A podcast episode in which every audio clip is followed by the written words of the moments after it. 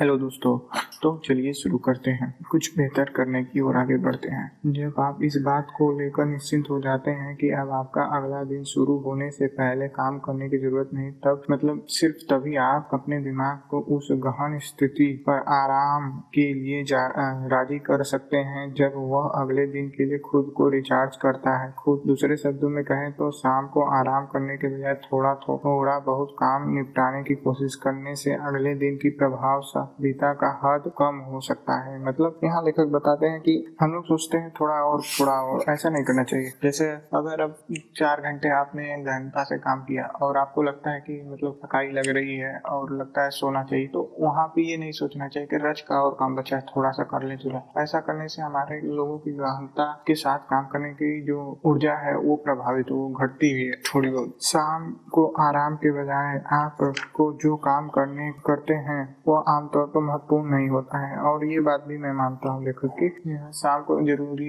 जब अमूमन बहुत महत्वपूर्ण नहीं होता, जो काम रह जाता है। दिन भर काम करने के बाद आपको काम करने के पीछे जो आखिरी तर्क है, उसके लिए हम एक बार फिर सुविचारक अभ्यास सिद्धांत के आविष्कारक एंडर्स एरिक्सन की ओर लौटाना होगा। शायद आपको याद होगा कि किताब खंड में इस विषय पर चर्चा की थी।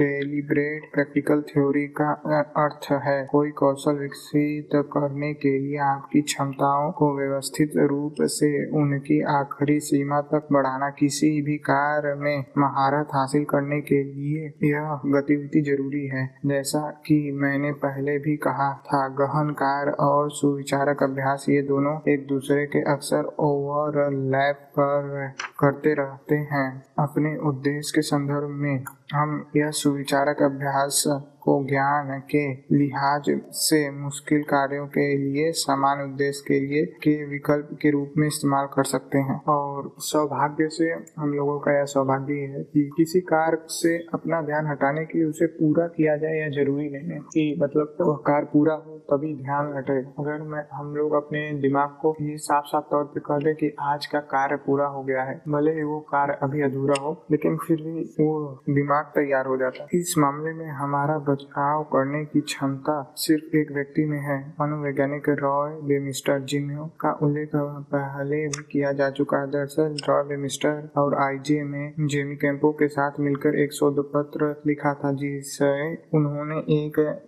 मज़ेदार शीर्षक, कंडीशन इन इट दिया था। दोनों शोध पत्रों ने अपने इस अध्ययन की शुरुआत इसमें हिस्सा लेने वालों पर दीर्घानी प्रभाव डालने की। दरअसल, दोनों शोध कर्ताओं ने अपने एक कार्य सौंप और फिर उसे फिर उसे बड़ी ही कठोरता से उस कार्य में बाधा डाल रहे थे। फिर उन्होंने पाया कि वे शोध में हिस्सा लेने वालों से किसी बाधा का सामना करने के तुरंत बाद यह कहा कि एक ऐसा योजना बनाएँ जिससे स्पष्ट हो कि अधूरा कार्य को बाद में कैसे पूरा करें। तो इस तरह दीर्घानी प्रभाव का असर काफ़ी हद तक कम किया जा चुका जा सकता है। इस शोध पत्र के अनुसार किसी उद्देश्य को पूरा करने के लिए एक विशिष्ट योजना तय करने से न सिर्फ़ उस उद्देश्य को पूरा करने में मदद मिलती है, बल्कि आप अन्य कार्यों पर विचार करने के लिए खुद को मानसिक रूप से स्वतंत्रता,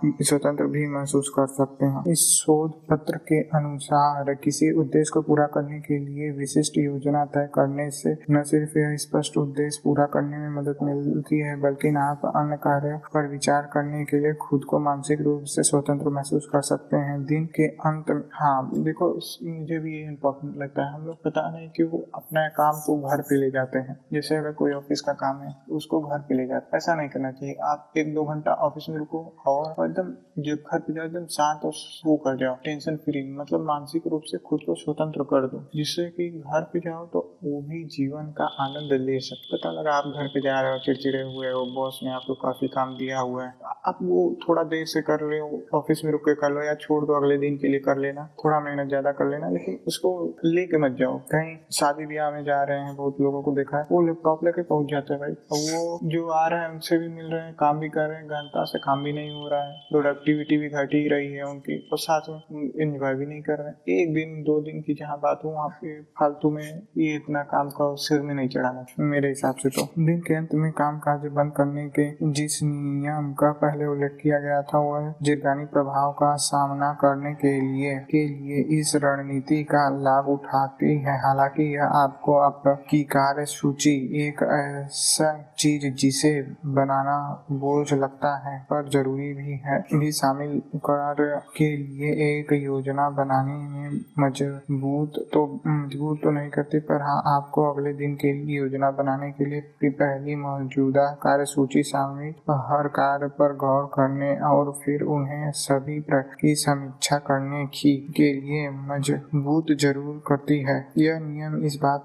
को सुनिश्चित करता है कि आप गलती से किसी कार्य को भूल न जाएँ। हर कार्य की प्रतिदिन समीक्षा होगी और जब सही समय आएगा तो उसे पूरा भी किया जाएगा दूसरे शब्दों में कहे ऐसे कार्य करने से आपके दिमाग का हर वक्त, वक्त सारे कार्यों के बारे बारे में सोचने की झंझट से मुक्त रहता है, क्योंकि दिन के अंत में काम काज बंद करने का नियम ज़िम्मेदारी अपने कंधों पर ले लेता है। हो सकता है कि दिन के अंत में काम काज बंद करने की नियम आप खींचा खींचा हुआ महसूस करें, क्योंकि इसके चलते आपका कार्य दिवस खत्म होने के बाद भी 10 से 15 मिनट कभी कभी इससे ज़्यादा भी समय लगता है। अतिरिक्त समय लग सकता है, पर जिस पद्धति का आलस के आलस के बारे में आपको पहले बताया जा चुका है, उसका फ़ायदा उठाने के लिए नियम ज़रूरी है। मेरा अनुभव कहता है कि अंत में अंत में काम काज बंद करने का नियम बनाने की आदत विकसित होने में एक से दो हफ़्ते का समय लगता है, यानी आपकी अवधि में आपका मन इन नियमों पर इतना भरोसा करेगा, करने लगता है कि वह दिन खत्म होने के बाद शाम को काम से संबंधित विचारों को भुलाकर शुरू कर देता है। एक पर एक बार जब यह आदत विकसित हो जाती है तो फिर आपके जीवन का एक स्थायी हिस्सा बन जाता है और वह भी इस हद तक कि अगर आप किसी दिन इस नियम का पालन ना करें तो बेचैनी की भावना से भर जाएँगे। मनोविज्ञान के विभिन्न पत्र क्षेत्रों के दशकों तक हुए शोधों और अध्ययन की इस निष्कर्ष की ओर इशारा करते हैं कि दिमाग के नियमित रूप से आराम देने से आपके गहन कार्य की गुणवत्ता बढ़ जाती है। जो तो तो जब भी काम करें, पूरी मेहनत और लगन से करें और जब काम खत्म करें तो पूरी तरह खत्म करें, यानी उससे जुड़े सारे विचारों को भुला दें। हो सकता है कि अब आपके जवाबी ईमेल भेजने से पहले पहले के मुकाबले औसत से अधिक समय लगे, पर जब आप अपने थके हुए सहकर्मियों की तुलना में अधिक गहनता में जाने की अपनी तरोताजा क्षमता की मदद से ज़्यादा से ज़्यादा महत्वपूर्ण कार्य को पूरा कर लेते हैं, लेंगे तो इसका नुकसान की भरपाई भी आसानी से हो जाएगी। बहरहाल, मैं भी यही कर रहा था कि हम लोग अपने काम को अपने घर ले जाते हैं दिमाग में। ऐसा नहीं करना चाहिए, उस हर एक विचार को छोड़ दो जो काम से जुड़ी हुई है। और जब घर पे जाओ, आनंद के साथ जाओ। बहरहाल ये लेसन खत्म हो गया है। नियम दूसरा बॉर्डम को गले लगाएँ। कल से शुरू हो गया दोस्तों। इस पे भी काफ़ी चीज़ें सीखने के लिए है। बॉर्डम को गले लगाने का एक अलग ही आनंद होता है। बहरहाल ये अभी लेसन बाकी हुई है। पढ़ना है। पढ़ने के बाद इसको भी। इसके बाद आखिरी जो लेसन है, जो नियम तीसरा है, वो काफ़ी मज़ेदार है, जो मुझे काफ़ी पसंद आया है। मैंने इसको फॉलो किया हुआ है। आप लोग भी सीख सकते हो। तो नियम तीसरा बोलता है, सोशल मीडिया का इस्तेमाल बंद कर दें। ये काफ़ी मस्त नियम है। उसके बाद आएगा चौथा नियम, जो सतही कार्यों से छुटकारा पाए। बहरहाल इस नियम में भी ये भी इंटरेस्टिंग है काफ़ी। बहरहाल इसके बारे में भी हम लोग पढ़ेंगे। उसके बाद बुक कंप्लीट हो जाएगी। थैंक यू दोस्तों, आप सबने इतने प्यार देने के लिए और इतने लंबे समय तक मेरे आवाज़ को सुनने के लिए धन्यवाद दिल से। कुछ गलती हुई हो तो जाने जाने ज़रूर बताएँ।